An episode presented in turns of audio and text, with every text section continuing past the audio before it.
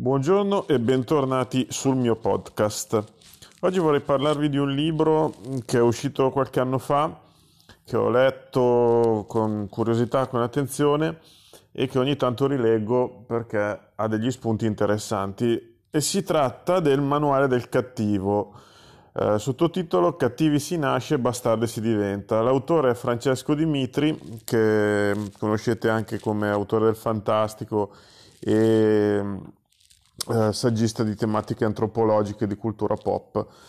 Eh, questo tra i suoi libri forse al momento è uno dei più introvabili, eh, tanto che io l'ho comprato usato, ma il più introvabile di tutti che sto ancora cercando è Comunismo Magico, nat- eh, edito da Castelvecchi nel duemilaquattro. Vabbè, chiusa parentesi.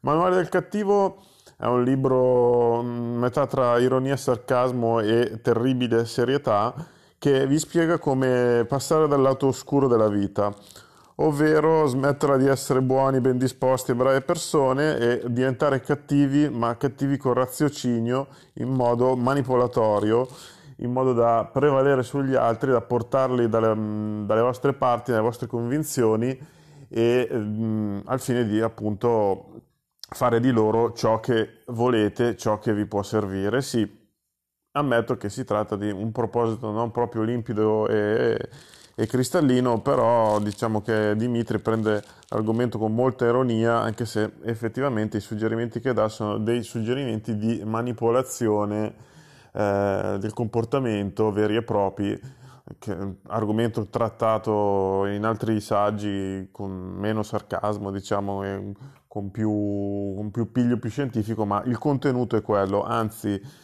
il Manuale del Cattivo si legge più facilmente appunto perché è ricco di esempi e di esercizi pratici ed effettivamente ha un potenziale non indifferente. Il cattivo viene esaminato mh, da diversi punti di vista: il cattivo in amore, il cattivo in società, il cattivo al lavoro, cattive ragazze, e viene, vengono anche trattati diverse tipologie di comportamenti, dalle tecniche di dissimulazione, di menzogne, di diffamazione, di umiliazione, insomma tutto, tutto il corredo per diventare dei veri cattivi, anzi dei veri stronzi, permettetemi la parolaccia. Quello che però mh, voglio prendere in considerazione oggi è il, capito- il capitolo relativo al cattivo e la vita di gruppo. Eh, per vita di gruppo mh, nel libro si prende l'esempio appunto di un, un gruppo di amici, diciamo il, la compagnia, la tipica compagnia che magari avete avuto anche voi da ragazzi o, o all'università, insomma tra i diciotto e i trenta anni, diciamo, ecco. Però eh, è anche facile mh, adattare questo capitolo, e Dimitri stesso lo, lo dice, a contesti quali per esempio un movimento religioso o un gruppo politico. E quali sono i metodi, semplificando molto perché non posso certo riassumervi tutto il capitolo, quali sono i metodi che, che Dimitri suggerisce e spiega per, mh, per manipolare un gruppo diventando i cattivi ma allo stesso tempo i leader del gruppo, ovvero il leader cattivo è il leader carismatico che usa il suo carisma per manipolare i membri del suo gruppo. E come vedremo appunto l'esempio del partito politico mh, mi ha ricordato qualcosa, perché per esempio per diventare dei leader carismatici e cattivi bisogna innanzitutto scegliere un nemico. Senza un nemico ben identificato eh, non, c'è, non ci sarà coesione di gruppo. Per esempio possiamo immaginare come un facile bersaglio per diventare cattivo un diverso. Un diverso è qualcuno si, che si discosta dalla normalità del gruppo. Per esempio un punk in un gruppo di borghesi sicuramente può essere visto come un nemico, anche se non ha, questo punk non ha alcun motivo né alcuna volontà soprattutto di danneggiarvi in nessun modo possibile e immaginabile.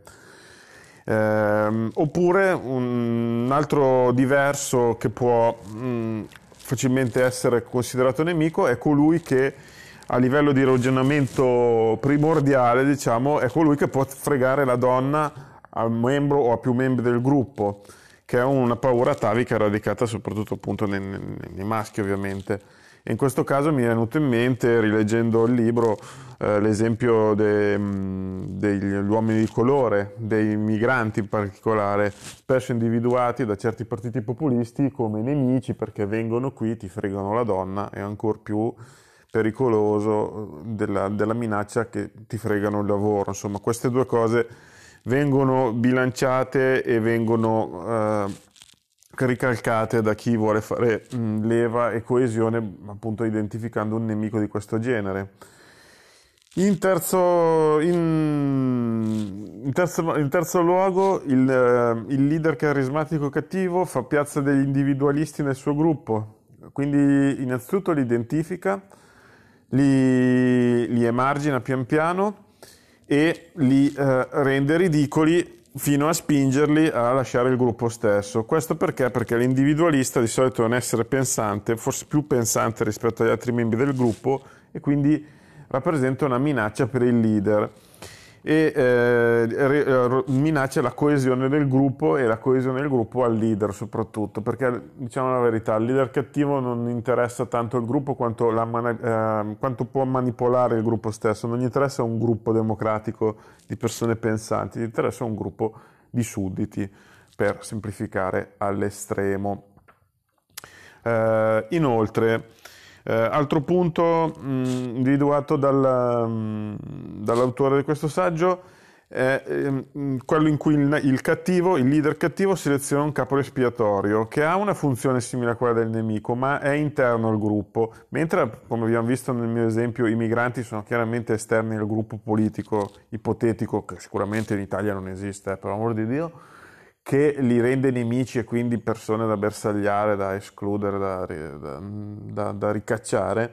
Il capo espiatorio è eh, di solito uno degli individualisti del punto precedente, che viene visto e viene utilizzato, viene segnalato e tenuto presente dal leader, e al momento opportuno viene segnalato come appunto capo espiatorio per qualsiasi cosa possa andare male eh, in un gruppo. E ehm, è uno di quegli individualisti che, a differenza del punto precedente, non viene espulso, ma viene mantenuto, diciamo, in gelo, sott'occhio, affinché appunto possa essere domani utilizzato in funzione di, di scaricabarile. Per esempio, va male una tornata elettorale, è andata male perché tal dei tali, eh, il deputato tal dei tali ha, ha remato contro il partito, e le sue dichiarazioni inopportune ci hanno fatto perdere voti, eccetera eccetera. Eh, ricordiamoci che tutte queste tecniche eh, possono essere utilizzate anche per una singola persona, ovviamente. Noi abbiamo visto il caso del gruppo, in particolare il caso del partito politico, ma ci sono tattiche che singolarmente, come l'umiliazione eccetera, possono essere adattate alle singole persone o anche alle singole persone all'interno del gruppo, ovviamente. Infine, Dimitri paragona, anche se non approfondisce questo argomento, il, il partito politico, il movimento politico, al movimento religioso, perché le dinamiche di comunicazione e di manipolazione che eh, riguardano questi due ruoli, questi due settori, scusate, sono spesso molto identici, soprattutto quando si parla di partiti con una forte egemonia, partiti basati sul carisma di un leader e partiti populisti. Insomma, questo è quanto.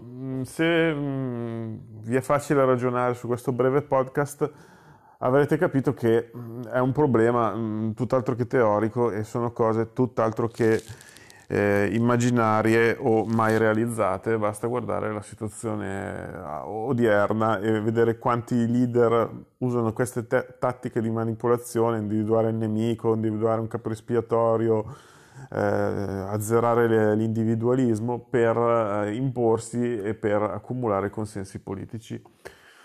Questo è quanto, e vi, vi invito a, a riflettere quando sentite certe dichiarazioni, a vedere, a cercare di capire quante di queste tecniche sono, sono, vengono utilizzate da chi parla in quel momento.